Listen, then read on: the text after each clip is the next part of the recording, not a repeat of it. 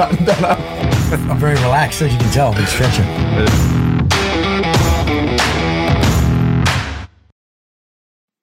G'day, guys. Welcome to the ISS podcast, uh, podcast that is proudly supporting Swiss8, a proactive mental health charity. Um, they got a free app for organizing your life and living through eight different principles. Go and check it out uh, in app stores now. My guest this morning is, uh, she's a bit of a legend in the, the meat world of cooking all things meat. Uh, Jess Pryles. Mate, how are you? Welcome. Hey, I'm good. You said good morning, but it's good evening here. Yeah, it's, I'm still got my first coffee going down range. It's about time for a beer, honestly. Whereabouts are you, Jess? I'm in Austin, Texas. Nice, nice. Yeah, deep in the heart, as they say. So what? But I'm from Melbourne originally, so you know, yeah, was so it's a real yeah. scenery change. how long have you been in the States for? Uh, so I moved in 2015, and I but I'd been coming to Texas for like seven years prior to that. So I'd already become obsessed with like barbecue and Texasy things. So by the time I moved, I had I knew the city really well. I had a good group of friends over here, so it was like the least traumatic move ever. But obviously, miss, miss Australia a bunch, especially at the moment. I used to come back two or three times a year, so super pumped for when that can happen again. You're not missing a lot at the moment, mate. We are stuck inside doing absolutely nothing. So that's, I've heard, I've heard, very, very different. I'm not going to dwell on it because I know that's not interesting to your listeners, but it is really, really, really, really interesting. Sort of seeing, you know, messaging with all my family still back in Australia, so messaging with them and then seeing us like go to Mexico and just carry on like normal. They're like, okay, Is there nothing So- going on over there? oh yeah, like there's no ICU beds in Austin, but everyone's like, Oh, fuck it. just got to live your life at some stage, I guess. So it's it's it's a very interesting look at the way you can view this differently and how different people handle things. I think. Yeah. But we're, we're, we also have a pretty good vaccination rate here, which helps. don't get me started. Now that we've hit on all the political high notes, yes, yes. So what was what was the reason for getting into? Um, because I noticed, and I've been a, a fan and a um a, on your pay the barbecue uh, Australian Barbecue Alliance. I didn't. That's your. That's when you're a co-founder. What is this the start of the journey or? Um, yeah, so the ABA has been around um, for quite a few years now. It's the largest sanctioning body for barbecue in, in the Southern Hemisphere. And basically, we just meant it as a resource for people looking to get into low and slow. Because, like, you know, Americans think that they're like, oh, what's a classic Australian barbecue? And they think I'm going to say like this insane, amazing. And I'm like, well, you get a flat top grill and the cheapest sausages that you can buy from, from the grocery store, a bag of white bread and some white onions. But um, American style barbecue, that low and slow cooking was starting to become really popular. I had already been to Texas. And when you come to Texas for the first time, it's like a rite of passage. It's kind of like things you do, you know, like feeding people Vegemite when they come to Australia for the first time. You, you go and eat Texas barbecue. It's just a touristy thing to do. It's also a delicious thing to do, which ends up being quite nice. So I had my first taste of barbecue, sort of became obsessed with it, and from there wanted to learn more about how it was made. And so I I kept coming back to Texas, did sort of overnight cooks with pitmasters to learn the, the trade. And by that stage, people were getting interested in it back home. So I was sort of like the go-to person for information on it. Um, and Jay Beaumont, who co-founded ABA with me, Jay and Adam, Jay wanted to put on a barbecue competition. He didn't know anything about it. He just thought like that kind of food looked pretty cool. And so um, he's like, hey, so how do we do this? And, and the rest is history. And now it's crazy to see how much it's caught on um, since we founded it and even since I emigrated. It's, it's become, it used to be this sort of like niche hobby and now it's just sort of blanket, really a part of Australian culture in its own way because it's been interpreted to fit Australian culture, I think. Absolutely. It is uh, low and slow is what I don't. you see people that have a barbecue that's now flat plate grill is sitting literally pushed off to the side and everyone's gone and got, you know, whatever particular ch- it's a charcoal or a pellet smoker, but it's sitting there and it's, it's mainstream. And my prediction is that in another sort of three to five years, we're going to swing back towards the plate, but do really cool things with it, like smash burgers and Philly cheesesteaks and start using it for things other than cremated sausages outside Bunnings. Not that there's anything wrong with that. Love a good sausage sizzle. Um, so you, um, I mean, you got into the meat because you, you enjoyed it and you've been going to actually doing studies at, well, it's like meat science studies at, at university or, or anything like that. Why is there a reason? Because I mean, we're speaking to, uh, well, we follow Joe Rogan's podcast and his, his daughter oh, sorry, uh, Jordan Peterson's daughter had some autoimmune problems and got on a carnivore diet. Was there a science behind it, it for dietary reasons or, or is it you just wanted to learn more about it? So there wasn't dietary reasons for me. Part of it as well was like, yes, I joke about, I make a joke about it. I was serious about how much I love the taste of barbecue for the first time and like, wow. And if you're a carnivore and you're a steak eater and then you get to try that smoky, barky flavor. It doesn't really take much to understand why people are obsessed with it. Um, for me, I was a big meat eater, but I never really cooked it at home because I didn't know how.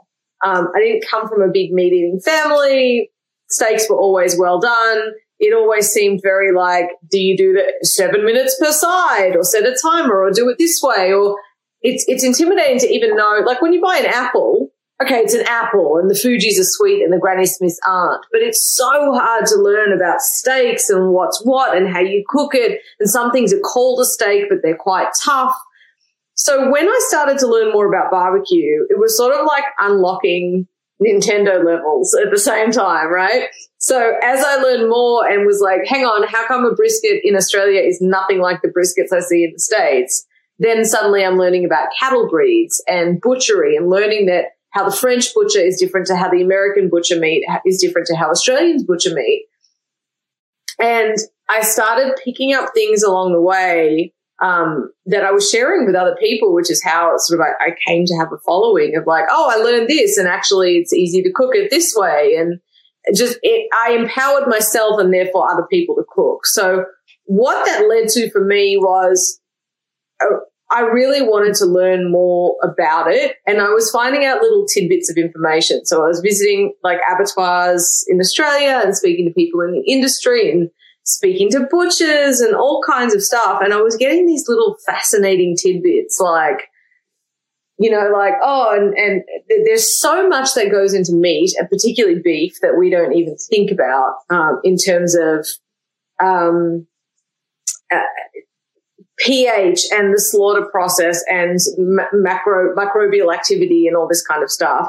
So that affects the meat quality. And I was starting to learn a lot and I'd picked up a lot of stuff in my travels and I'd done these short courses. There's, there's meat science, there's meat science schools in Australia too, but there's a lot of them here in the States. Um, the big one is in, in, in Wagga. I think it's Charles Sturt is that the university in Wagga. Oh, I'm shaking my head. That's a university somewhere in Australia. It's about as much as I know. Let's go. Let's run with Wagga. Yeah, sure. Whenever the University of Wagga is, and I should know because I've spoken there, but um, they have a, a meat science um, department.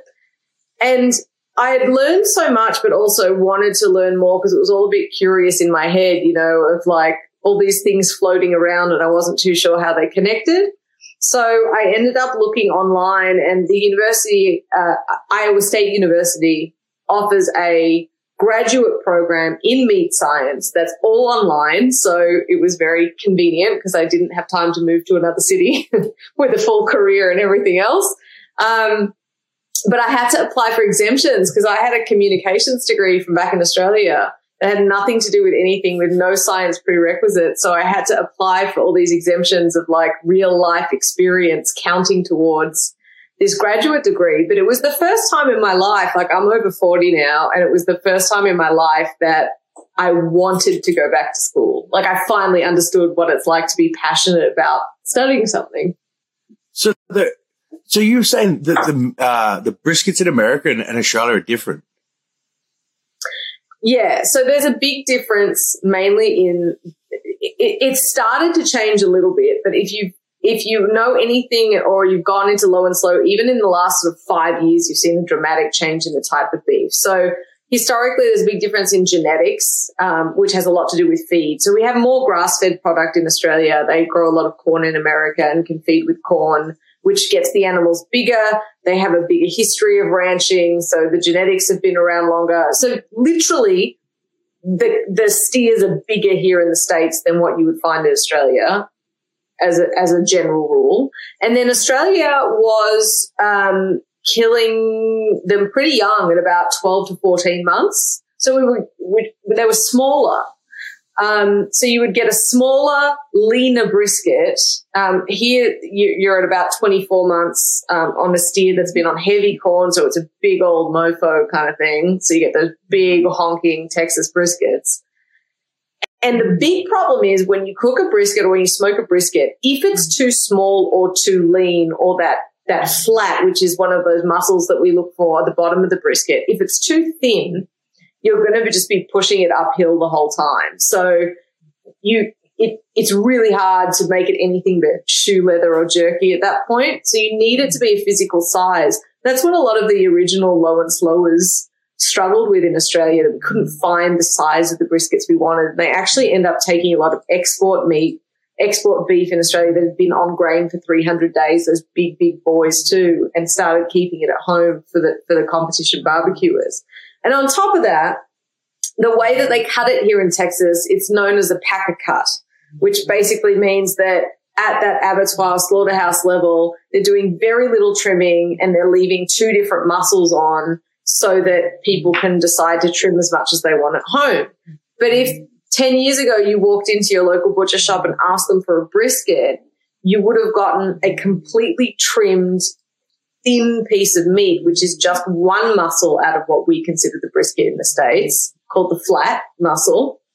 Um, and that's not suitable at all for smoking because all the fat's been taking, taken away. So there's nothing to protect it during the cook. And if you don't know this, which was literally my situation of going like, I walked into a butcher shop and asked for the, a brisket, like, what's the problem here? Why can't they give me what I saw over there? It, it's a really intimidating, weird world, you know? Do they, do you get, is there a, the argument the grass and grain fed?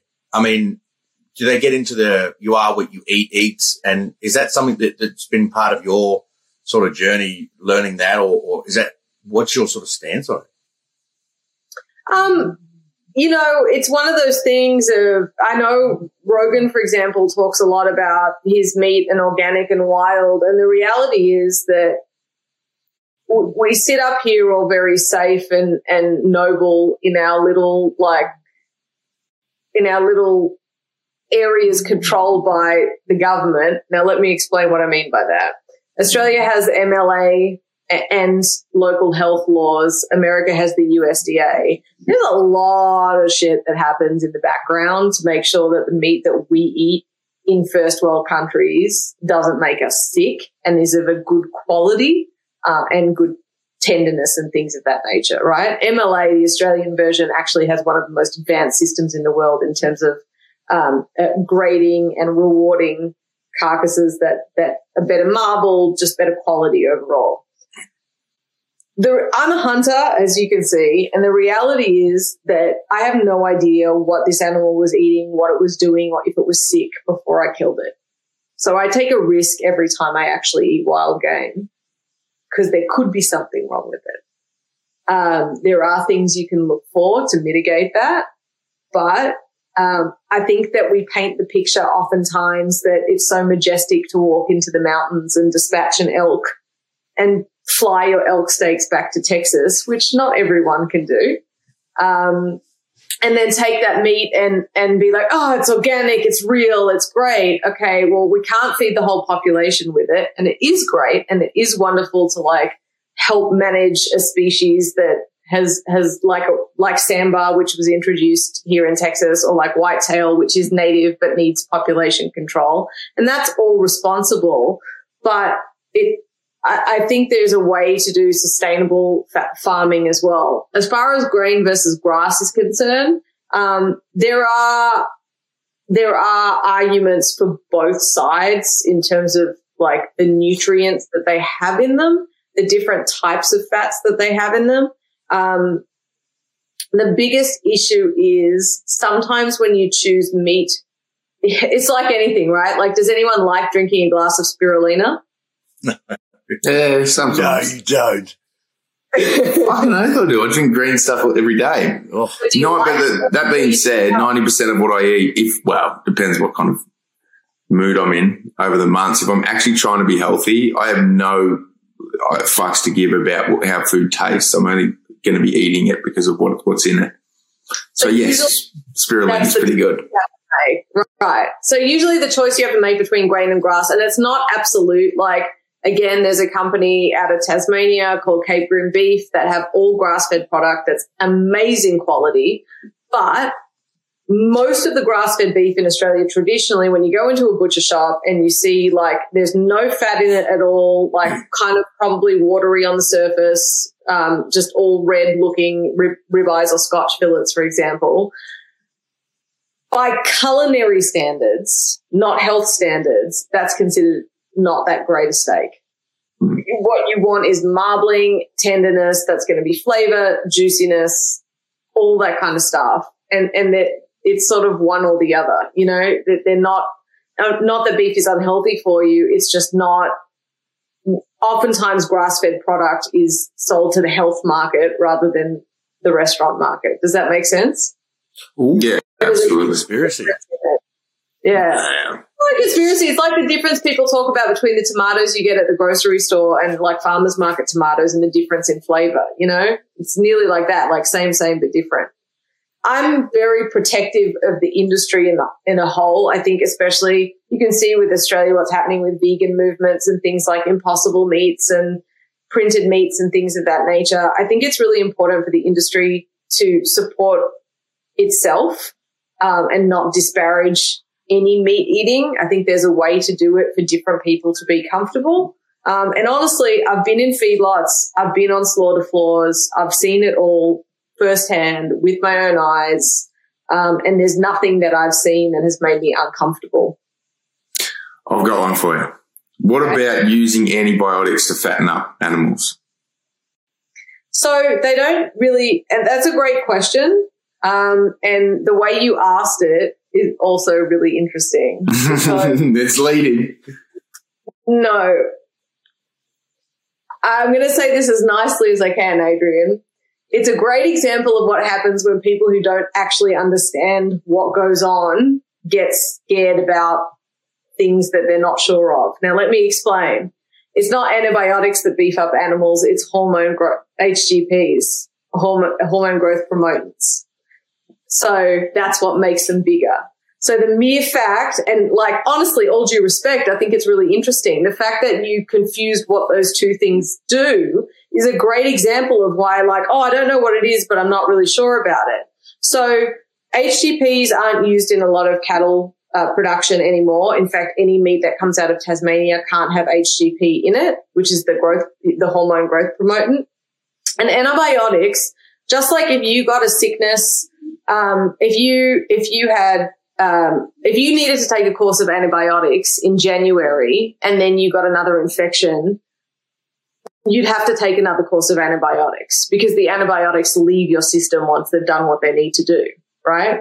So all farmers, at least in Australia and the US, um, are supposed to, if they administer antibiotics, if the animal needs it, you can't send it to market until after a certain time when that antibiotic should have cleared their system, right?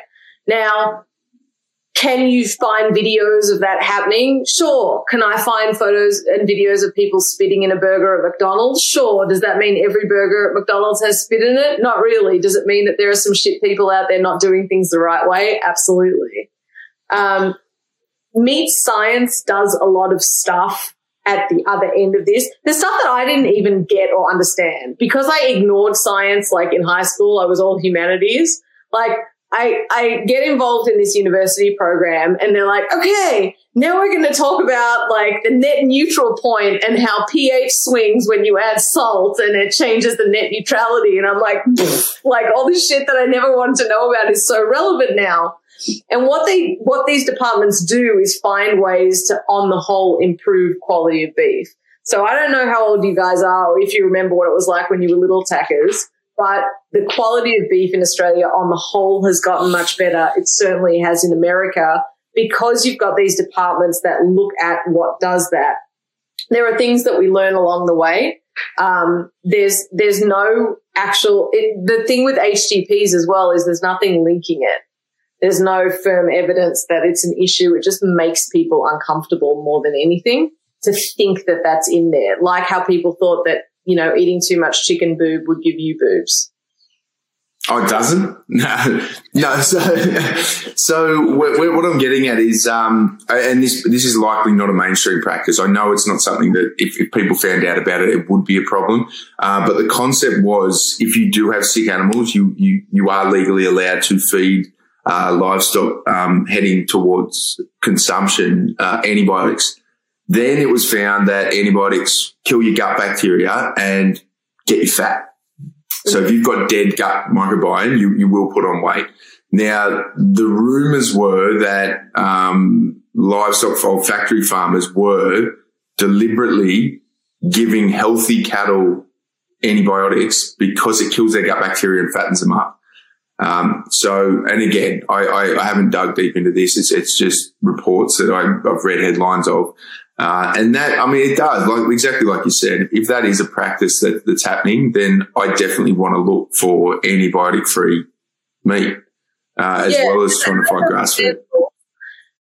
I, I can't, I don't know I, I don't want to speak too much about what you just said because I'd rather research it more before I speak about it. But superficially, it sounds to me like there, there have been some people that who they used to give antibiotics um, preventatively, and they don't do that anymore. I can tell you, I mean, I haven't lived in the states for for five or six years, but I can tell you that it's much stricter than the US, and I can tell you that the US they don't process sick animals. Mm. Um, they, they, they just don't. Um, if if it looks bad and, and, there's also a disconnect here as well where it's usually not the farmer that sells direct to the abattoir like it's a third party mm. that can afford to hold the animal until they clear that in regards to it fattening them up the only thing I could think if it killed the microbiome in a ruminant animal would literally be that it inflates it rather than fattens it. And any livestock auctioneer worth their salt would be able to see that because it's basically that they would start overproducing gas and become. Do you know what I mean? Like it doesn't. It doesn't make sense that a microbiome would stop the animal from putting weight on, or the, the lack of, of microbial activity in the stomach would stop, uh, would encourage putting on storage weight. of fat. Yeah, yeah. I, I, I, I will have to dig deeper. Do you do you know how they claim that's supposed to work? Uh, in humans, I mean, it's still, I mean, Max can probably go deeper into this than I can, but it's, it's something that we don't talk about enough, um, how much we need uh, probiotics and prebiotics and, and, to keep your gut flora healthy. Um, but I, I, think we have touched on this in the past, Max, around studies showing that you will, with if you have no healthy gut flora, you will um, store more body fat. Yeah, they did some good ones um, in human beings. When we were looking at especially the amount of med- medications that Western world was taking, and um, even people with chronic uh, inflammatory bowel diseases, and um, they actually started doing a thing called it's like reflora. Uh, so they take a healthy person's poo, effectively get rid of the poo, and inject the microbes into the healthy person. They found that the person that was so effectively they grabbed a, a, skinny person, healthy skinny person, and they got their gut biome and they injected it mm. into a, a, fat, unhealthy person, and that person got healthy. Um, yeah, and it was crazy. It, was it sounds like it has a lot to do with something to do with metabolic or metabolism, yeah. um, more than anything. And and I, I cannot speak to this. All I would say in casual conversation is, um, that I would be surprised if the same thing applied directly to a ruminant animal because they do things so differently to us. Which is not to say that it won't work in humans, and perhaps you are right. I just I, I've, I've not heard of that before. Um, I've not come across it before, and I do know even in things like you know our um, our the eye fillet on the human is not as tender as it is on the animal. Yeah, tastes terrible. Oh, I can tell you where all good cats are, mate. On a on a on a person. Sure. Jess, Jesus. what are She they just doing got in Texas? weird. Uh, I just that's one of the things you learn. I know we we have corresponding muscles. We have the same muscles. So the eye fillet is called the psoas major. Oh, That's in our hips, in our hip flexors. Mm. But we're a two-legged animal, so we use that muscle a lot. They're a Mm. four-legged animal bent over, so they're not using that muscle in their hip flexor in that area. Yeah, my mine would be not enjoyable. It's the Yeah, tightest thing on my body. Right. But again, like my, my, my deduction without knowing anything about it would be the fact that they have, the fact that they have four stomachs and the amount that you would have to give them to actually stop any good gut flora, um, makes me a little bit skeptical. yeah, be That's interesting. all. Mm. Because don't forget, it's all for profit, right? So if the amount of antibiotics, uh, I'll tell you now, if the cost of the antibiotics exceeds the weight loss, uh, how quickly they're putting on, sorry, weight gain, then it's not worth it. Why would they do it? Good point. Again, we're stepping out of my area. I've got no idea. We might have to move on because otherwise, I think all three of us are just going to be throwing ideas up and no one actually knows the answers. We'll have a look. Carnivore diet. Let's I, go. so I, I'm just on a regular diet of I eat everything and sometimes not in moderation. Sounds like my diet. Exactly. So I know there are folks that swear by it, and sometimes so I have a seasoning company called Hardcore Carnivore. That's the name of my cookbook too. And the book and the seasoning company came out before the carnivore diet was super popular. Um, and I'm like, it's just a great snappy name. Like, what do you name a company that makes stuff for meat lovers? Hardcore Carnivore. And I've had a few people get like pissy that the book isn't for the carnivore diet or that the rubs have a little bit of sugar in them to balance them out because they're like, ah, this isn't carnivore. Like, no, just you don't own the word, bro. Like, it's cool. Did not say that. Marketing. I think it's, but I also know a lot of people who do do the carnivore diet that are big fans of the product too, and sort of, um, I've been on a few of those podcasts from doctors that run that, but you know, I, I just don't have the willpower personally to follow any diet that strictly. So good on it. I've tried it. I thought it was amazing. I did. Uh, I mean, was- I only did it for about a month and a half, and then kind of switched over to eat everything, but trying to keep fairly keto. But it, I, I don't know. I, I'm a big fan of following blood type diets, and for me, like I'm O positive. I'm supposed to be eating a lot of meat. If I eat nothing but meat, and, and uh, assuming or assuring there's heaps of fat and oils on it, I was fine. Like I was never hungry, and I was eating once a day, just meat um, for six weeks. But after that, I just got bored. I mean, that was the problem. As much as I do love meat, I would need someone like you spicing up, like cooking, cooking different types of. But I was cooking the same thing almost every night, which is never fun. Um, but I don't get overly excited about food, unfortunately. But I think if you're going to stick to it, you would need someone with a thorough knowledge of how to cook different types of meat every day. Maybe, but when I was on that carnivore podcast, they were exclusively eating ribeyes or, or Scotch fillets because it had the right amount of fat. So there's mm. a lot of the, a lot of the other cuts aren't actually suitable for the carnivore diet in terms of getting the nutrient and, and fat ratio mixes that you need in one go. From what I understand. So yeah, abs- absolutely. Like you can't you can't function highly on on a high protein diet. You need either fat or carbohydrates, and um, if you're eating carnivore, then obviously that's got to come from fats. And I, like what we were talking about before, trying to balance out eating grass fed meat in Australia, which has got almost no fat on it, Yeah. on a carnivore diet. It gets it gets tricky. For me, it was it was like 50-50 butter to steak every night for dinner. Um, but so, you also have great butter in Australia. That's one thing I miss because most of the cows are grain fed here. You don't get that beautiful, rich, like mm. golden yellow butter from the carotene in the grass, which has yeah. Yeah, I, I stick to even though Australia's good, Kiwi butter, like butter, anything coming from from New Zealand cows is amazing, and the, the butter they've got's the best. Oh, sorry, I got a bloody dog jumping up behind me. but yeah, it, it, worked and it was good, but uh, it just got boring. Um, so that's something. If I'm going to do it again, I'll have to work on learning some more barbecue recipes before I get into a carnivore diet. There you go. Well, luckily, jesspryles.com, gratuitous self promotion, has a lot of free recipes. Good. Yeah, I want to check it out. Um, I was trying to do a bit of research beforehand, and you, I mean, not only that, you, you Channel Seven, you did a, a, couple of guest celebrity cooking competition judging, and and being on the show. Is that something that you kind of fell into, like getting into that, where people are looking at you as in, hey, she's a an expert meat cook per se, like they're putting that label on you. Going into those industries initially, was that was that a little bit overwhelming, or getting into the media spotlight? Yeah, it, it's not something that I set out to do. I feel like, particularly in today's environment, there are a lot of people who are like, I want to be an influencer. And um, that wasn't a thing when I was doing what I was doing.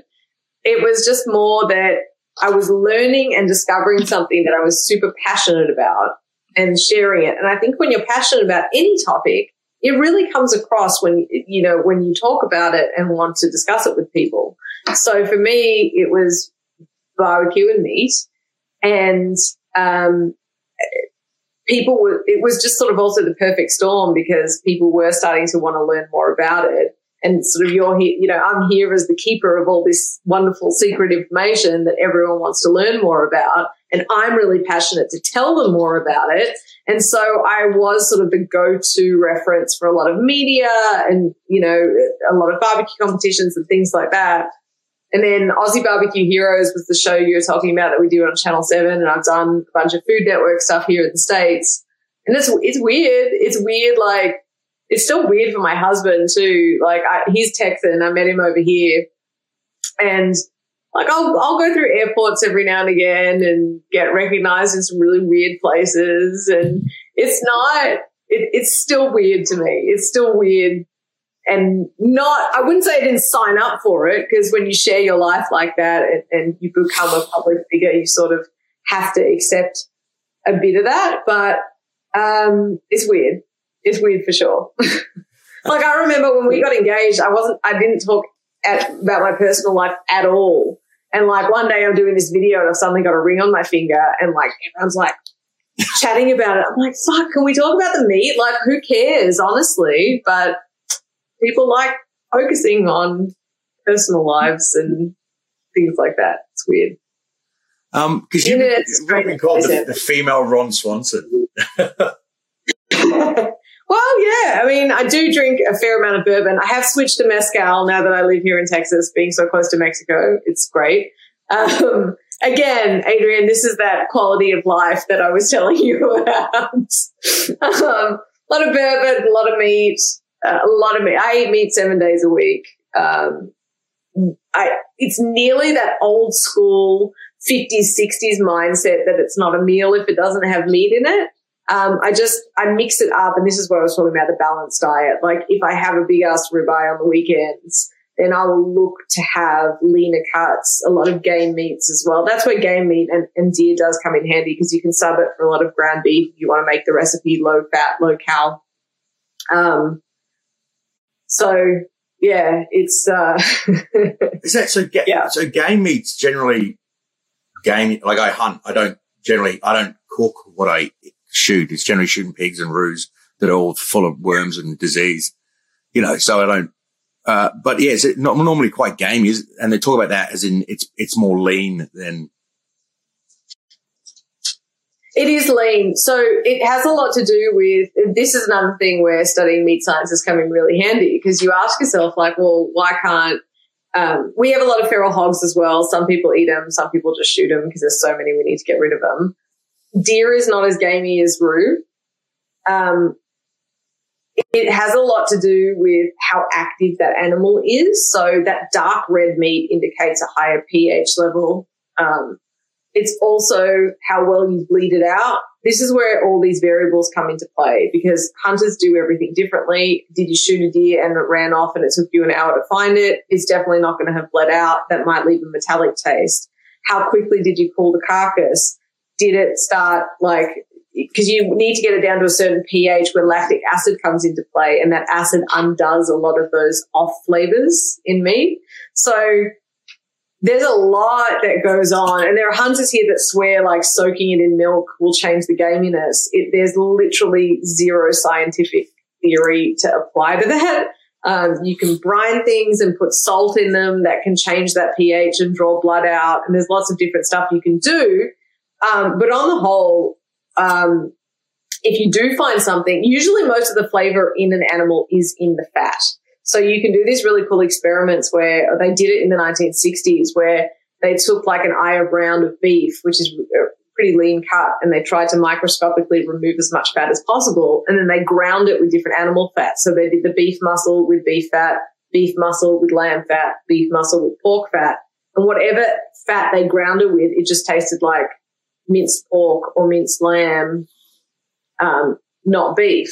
So, uh, particularly in wild game, if you do come across anything that does have some fat on it, that's usually where the most off flavors are. Also, because fat's the first thing to go rancid and start developing what we call those browned over notes. So, so I guess you're you're good just still feeding them to the dogs. There's way, well, I mean, it's still, if, if you have to hunt them and they need population control, if you're feeding your dog with it, that's still sustainable in its own way. Yeah. So, because what, what got you into doing, I mean, you've gone and done your own hunting. Is it because you wanted to sort of take that, be that full holistic view of, you know, like plate to food or whatever it is? It's it's pretty common here. It's a common activity here in Texas. Um, so part of it was like just wanting to experience Texan life on the whole and really immerse. And you know, like I'd bought the hat, I'd bought the boots, I'd drive the truck. Like, what's next, kind of thing.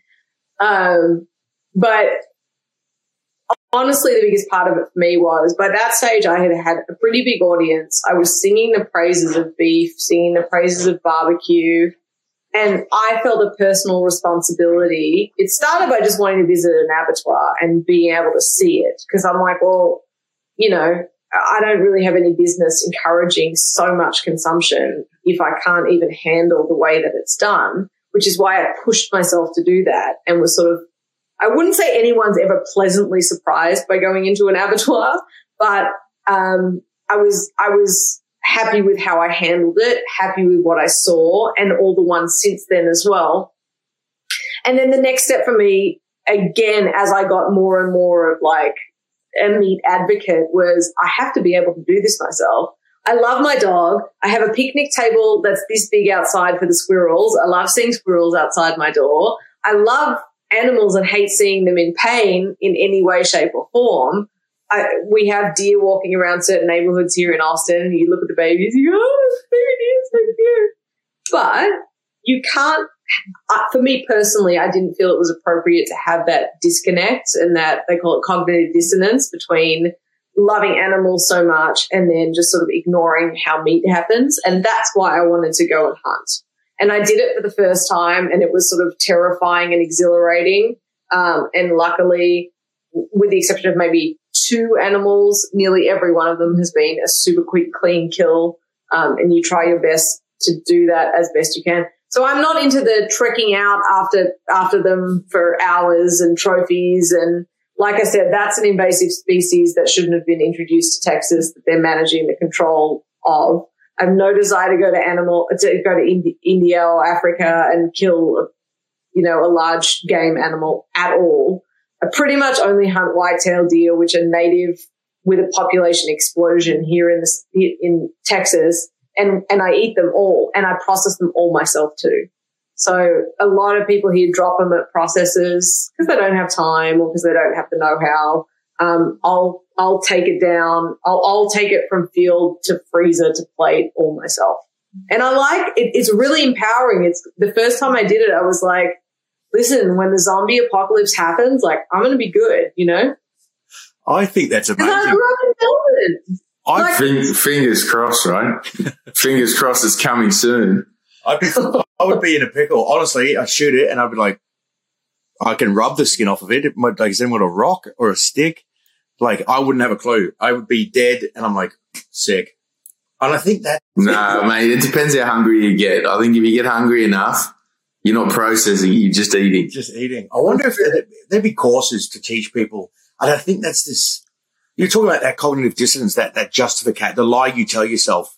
You know, like between no, I I mean I love animals, but I also eat meat, and you're like, no, we've just lost that connection with death and with where we get that realistic where we get our food from. Like, Yeah. and but I think that learning that, and people don't go on the farms and learn that when animals die, you you know, it's to me, it's literally.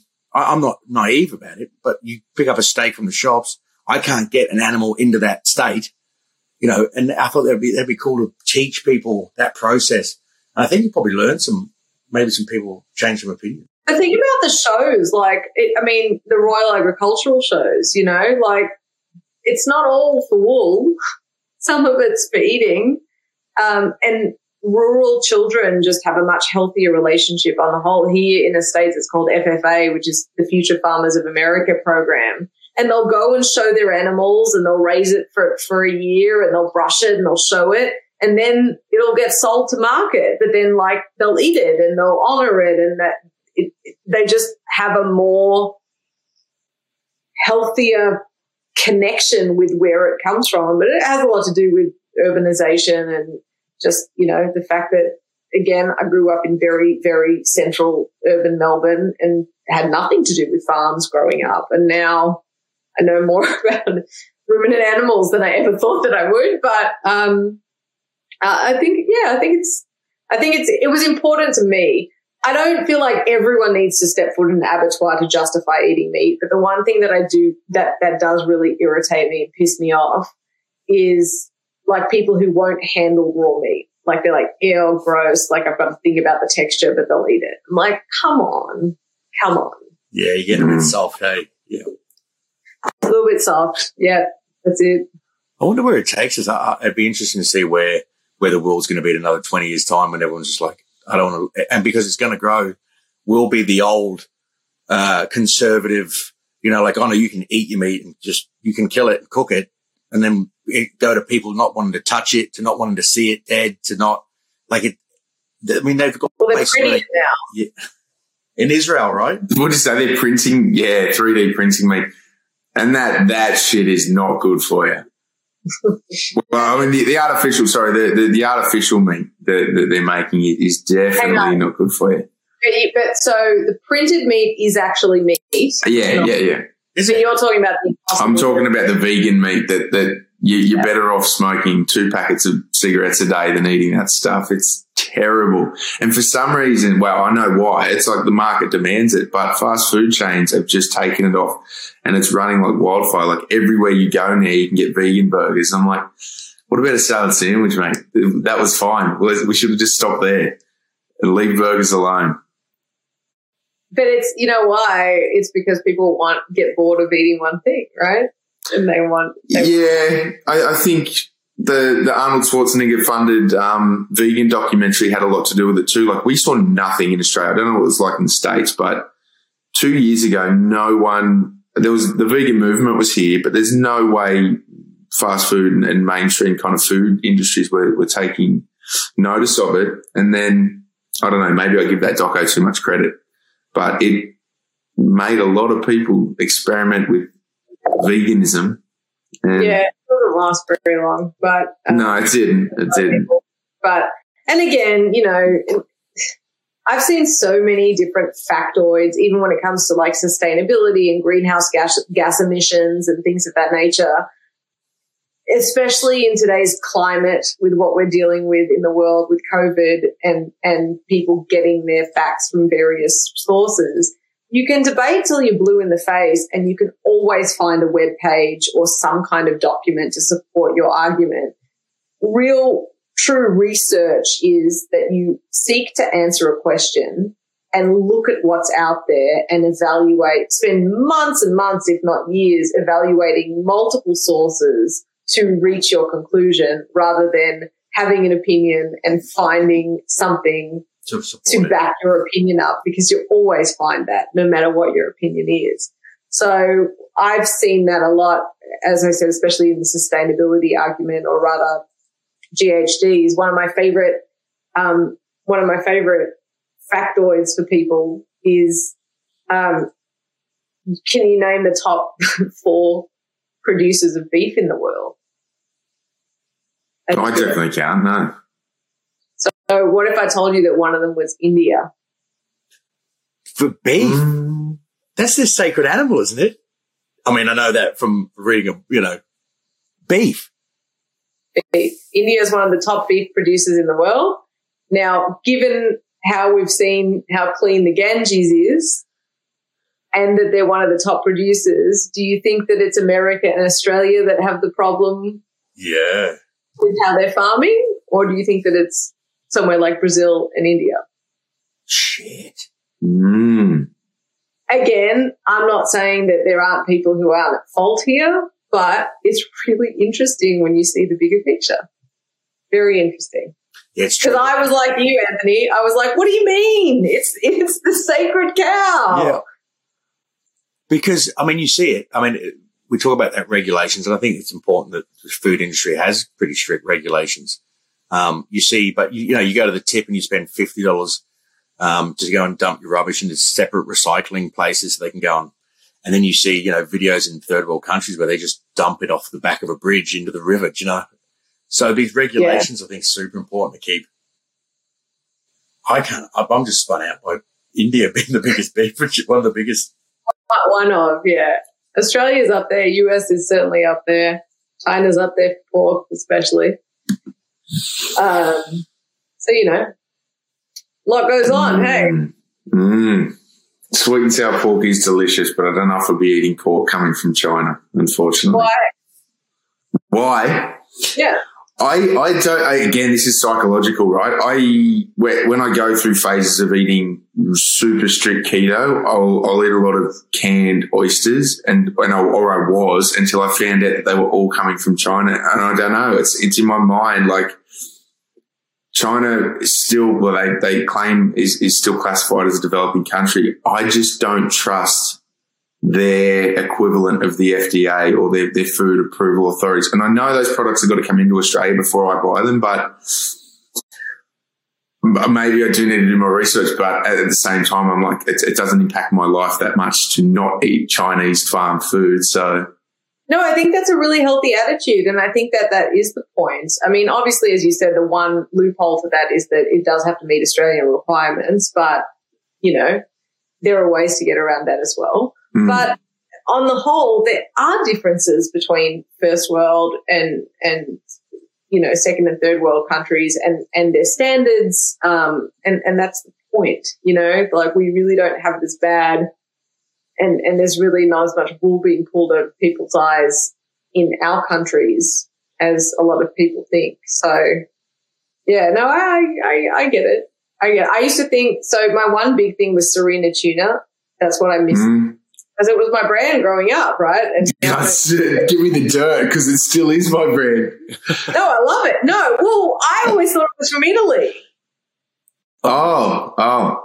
Well, Because- maybe the branding No, might be, but no. I just assumed, given the mermaid and the, you know, Sirena tuna, and it looked Italian. oh, when you when you say it with an Italian accent, it sounds Italian.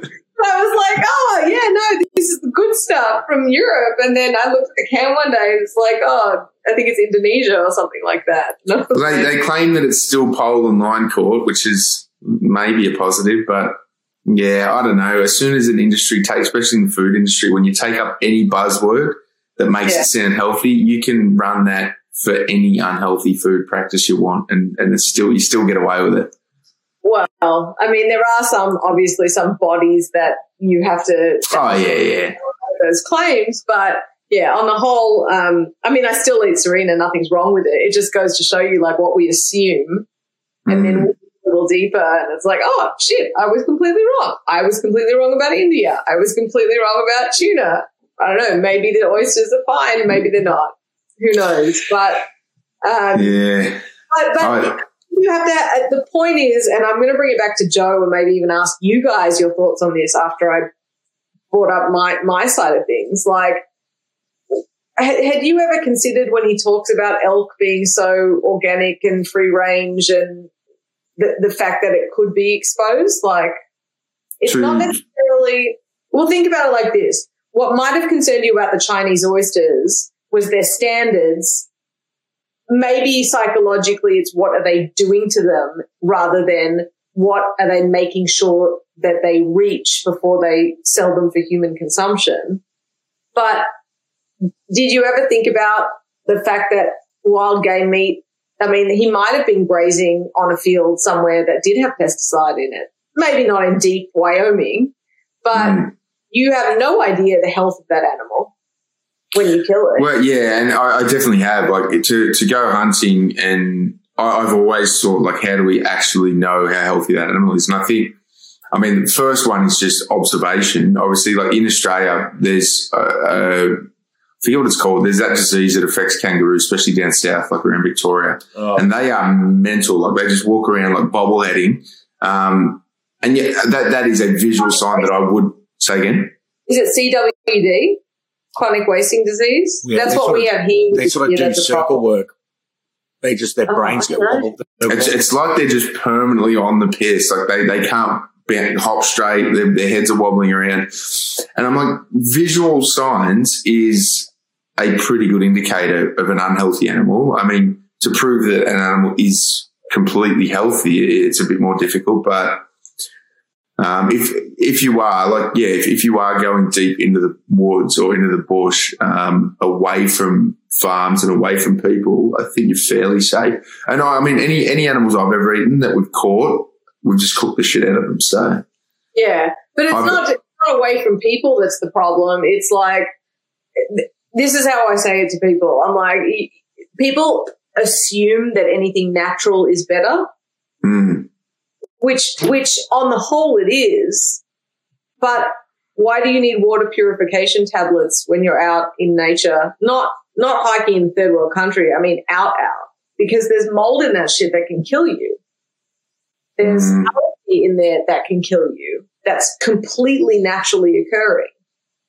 Yeah. So w- we've evolved to learn what kills us.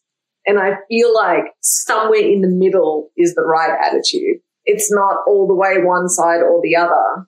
But yeah, I'd be I'd be worried about people just who don't have the resources of Joe to go and get a helicopter and fly into the you know hinterlands and where it's people like oh well Joe goes and sources his own meat I can just duck down the local farmer's paddock and bang a roo and like no the it's, or whatever you know like it it's been on pesticides it's been on is he carbon offsetting his flights, bringing that meat back to Texas? who knows probably not mm. It's Nah. a very luxurious thing to be able to board a plane and pack your guns to go and, e- even if you do three days of hard work trekking, to go and dispatch an animal, to put it in your $800 esky and fly it back to Texas to eat at your leisure. yeah I That- never thought about that's putting that on Yeah, I mean, yes and no. The counter argument, right? And I mean, I don't do this anywhere near enough, but mates up up north will go jump in a car, drive out into a state forest an hour from home, and then walk for a day or two and be completely away from people, and then hunt pack food meat out Yeah. and get. So I mean, and that costs them a grand total of about thirty bucks in fuel. Um, so um, again, just just playing devil's advocate, I, I don't think I, I think there is ways to to for everybody to experience hunting and, and like harvesting their own food without being a billionaire or a millionaire at least. Oh, you can hunt here without it being expensive. That's not Mm. what I'm saying. I'm saying that his particular way of doing it is very ex- exclusive, literally. Um, and then you've got the issue of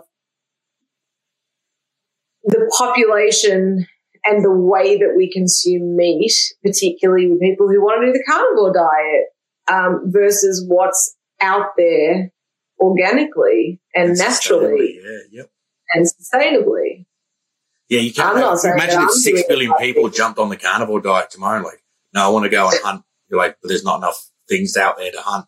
You need farming. Like, honestly, at the moment, you, you can't, if everyone went, no, we want to get rid of all the farming and all the advertising, we're going to go and, you know, I want to be a man and hunt my own food. There's not, there's not enough food out there.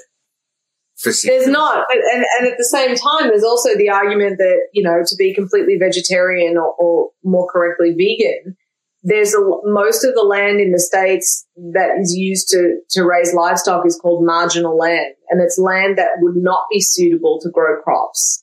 So it's not like they're taking away from it. And this is shit that like city people, which I include myself as part of until recently when I started to actually study this stuff, just don't think about that stuff. I don't think about what kind of soil it takes to, to grow veggies. And if you can't grow veggies, can you stick a cow on it? Sure. So sometimes it's not as simple as just swapping one out for the other, you know?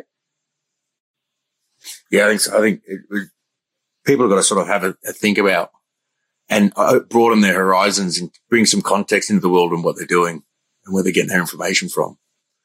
This and, also might be the most controversial podcast I've ever done, guys. Really? This yeah. might be the least controversial one we've ever done.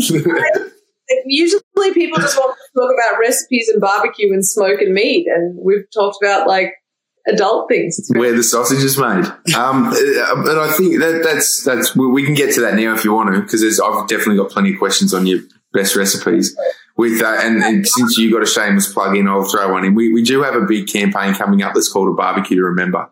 Um, and we, we do need to push some ideas and inspiration out there for people who aren't frequent barbecuers who want to do something decent. So have we got any hot tip recipes that are achievable for people? Hang on. Let's, let's break it down. If you're going to do slow cook stuff, I personally don't have the patience. I tried um, doing brisket once, and because it took so long, I'd already eaten twice before it was finished, and then it, the meat sat in my fridge for two days, and then I ate it later because I, when I'm hungry, I want food within half an hour, or Uber Eats is going to solve my problems. Um, so let's let's look at maybe one recipe for slow cooking and one for fast, if um, possible. Well, I also have a, a fast slow recipe. Um, there's a cut called Tri Tip that's becoming much more popular in Australia. That's a really lovely sort of whole roast and you can smoke it in an hour. You actually smoke it to medium mm. rare.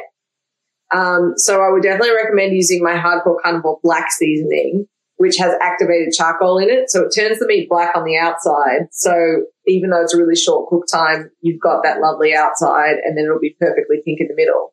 Um, so that recipe is on my website. It take, like I said, about an hour at all my temperatures are in Fahrenheit, sorry, but, um, at around uh, 275 degrees. Um, but I, from what I hear, the Australians who are into low and slow and barbecuing are also using Fahrenheit because it's more precise than Celsius because you've got more range. So um, maybe that's happening. I don't know.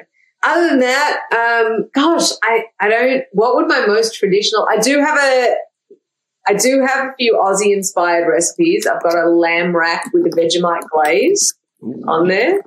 Pretty good. Um, smoked meatloaf also takes about two hours. Smoked but, meatloaf. Yeah, smoked meatloaf.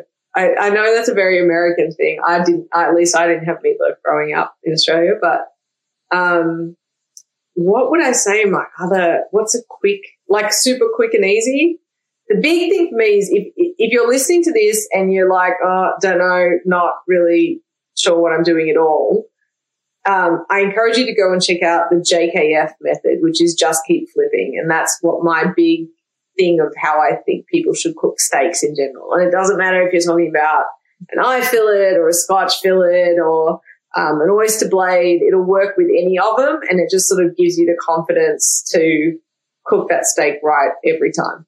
And I think that that once people have the confidence to do it, um, they can take it from there, you know? Well, so what's that? You just, just flip often? It's constant flipping, like pretty much every 30 to 45 seconds. You're killing me. You're killing me. This is like a, a rite of passage for an Australian boy. Like when you get to the point where you can flip a steak once and it's perfect on the inside, you are a man in Australia. That's, yeah. that's how I, that's how I was raised to barbecue. It's like my old man was like, "Stop flipping it, stop touching it. You flip it once," and I'm like, "Righto." And nine times out of ten, you as as a kid anyway, you cook it to death. But the first time you ever do a one flip steak and you get it medium rare, like you're a master.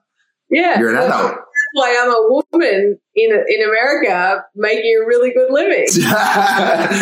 uh, cooking cooking meat properly. I see. Um, so the big difference why you would not leave it on one side is because when you leave it with exposure to heat for an extended period, sort of five to 10 plus minutes, you start getting that gradient of color where it might be medium rare in the very middle, but you've got those gray edges all around it. Um, with the just keep flipping method, as long as you've got your charcoal or your your gas barbie really hot, and that's the key, and I talk about that too you're going to develop that crust. It's called the Maillard reaction. The meat, the surface dries out and amino acids interact with reducing sugars to form those compounds that we love the taste of. It's the same thing that makes baked bread smell really good.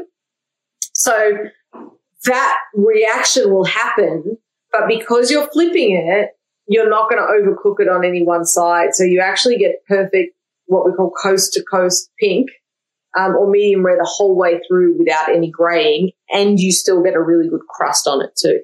So, mm. yeah. Well, now I'm gonna have to start. Just keep flipping. When it when in doubt, flip. That's good to go. that was a great rhyme. the only reason that it wouldn't work is if your heat isn't hot enough. But like I said, I, t- I talk about that in detail in the article. There's a couple of videos as well. Um, and it's the same mistake that people make in their kitchens that our kitchen burners, like either we're too afraid to set smoke alarms off or those burners are really tiny little gas rings, whereas restaurants have these massive burners. They get that, that pan really hot to sear.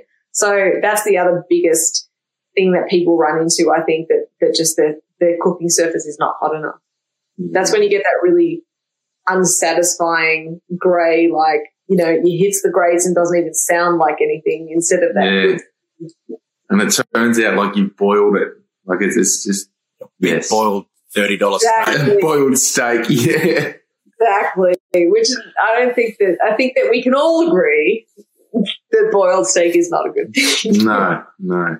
Because, Definitely. and you would know because you cooked, uh, at the Australia Day Texas, Texan governor's mansion Yes. I've also cooked out the front of Parliament House on a smoker, oh. which was pretty cool. Um, but they did a they did a Aussie Day barbecue here at the governor's mansion because Austin's the capital of Texas. Um, and gosh, Andrew Peacock, who recently passed, used to live here in Austin, and he attended one of them, and um, it was awesome. We cooked Vegemite burnt ends, beetroot coleslaw, and damper and um, it was awesome. Yeah, it was really good. And also all of the um, the people from the Texas Senate and the Texas government sort of came in, filed in for lunch, and you know, it was great. It was very cool. We've got no uh, we haven't we haven't got Jess Pryles yet, but um, we've got Wendell Sailor throwing a snag on the Barbie, but he doesn't have the skill set that that you have for the uh, the it's a national it's big it's a big barbecue campaign. That's why we're like we've got to get her on because uh, the podcast. We just launched it last week and we're like, if anyone knows barbecue and she's Australian, we're good. We're in.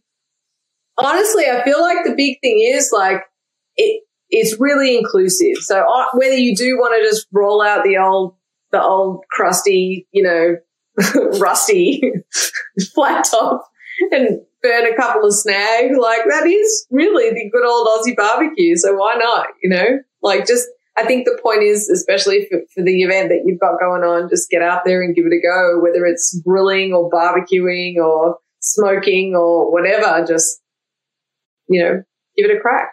Yeah, you're right. I mean, that, that, that barbecues are kind of a, a, famous Australian pastime, but for this campaign, it's more about connecting people. That is the way you can't have a barbecue. Well, you rarely, you wouldn't have a barbecue by yourself. Like if you're firing a barbecue up, it's generally you're going to bring people around and that's the point. I, I, think it's I think it's good to go. People need it at the moment. Like I don't know what you're at at the moment, but yeah, Victoria and, and Sydney have been kind of locked down for way too long. So we need to get people unlocked and barbecuing. by yeah. November. If you really want to support your mates at barbecue, bring some really good side dishes so that if they fuck the meat up, there's still something to eat, and that's showing real support. ah, the side good, mate. Yeah. Uh, I just want to say thanks for um, taking the time to come on and and be controversial. I suppose. Sorry about that. Look, they're going to love it. Um, I mean, it's all about the, the whole thing is about teaching people and and the, your knowledge and background and, and, all the stuff you've done is pretty amazing. I think the listeners are going to be pretty pumped for this one. Um, but I just want to say thanks for coming on. And uh, is, there, is there anything you got coming up uh, and any sort of promotions you've got going on at the moment? Uh, we did just release a new seasoning for Hardcore Carnivore called Tex-Mex, which is on its way to Australia and should land within the next month, I hope. Um, so keep an eye out for that. It's at a lot of national chains and great local butcher stores as well. Um, but this was honestly very, very fun uh, and really interesting. And, and as much as I love talking about all things barbecue, it's always extra exciting when I get asked things that are a little left of center and unusual. I really appreciate you having me on, and I think the work that you guys do is really awesome. And and so is this event that you've got coming up. And I hope everyone, you know, as my biggest thing, like I said, is if you are a little shy on on being a, a Barbie a barbecuer or just give it a go. Just, just, just try and, and burn something and see how it tastes. And then you just can only get better from there.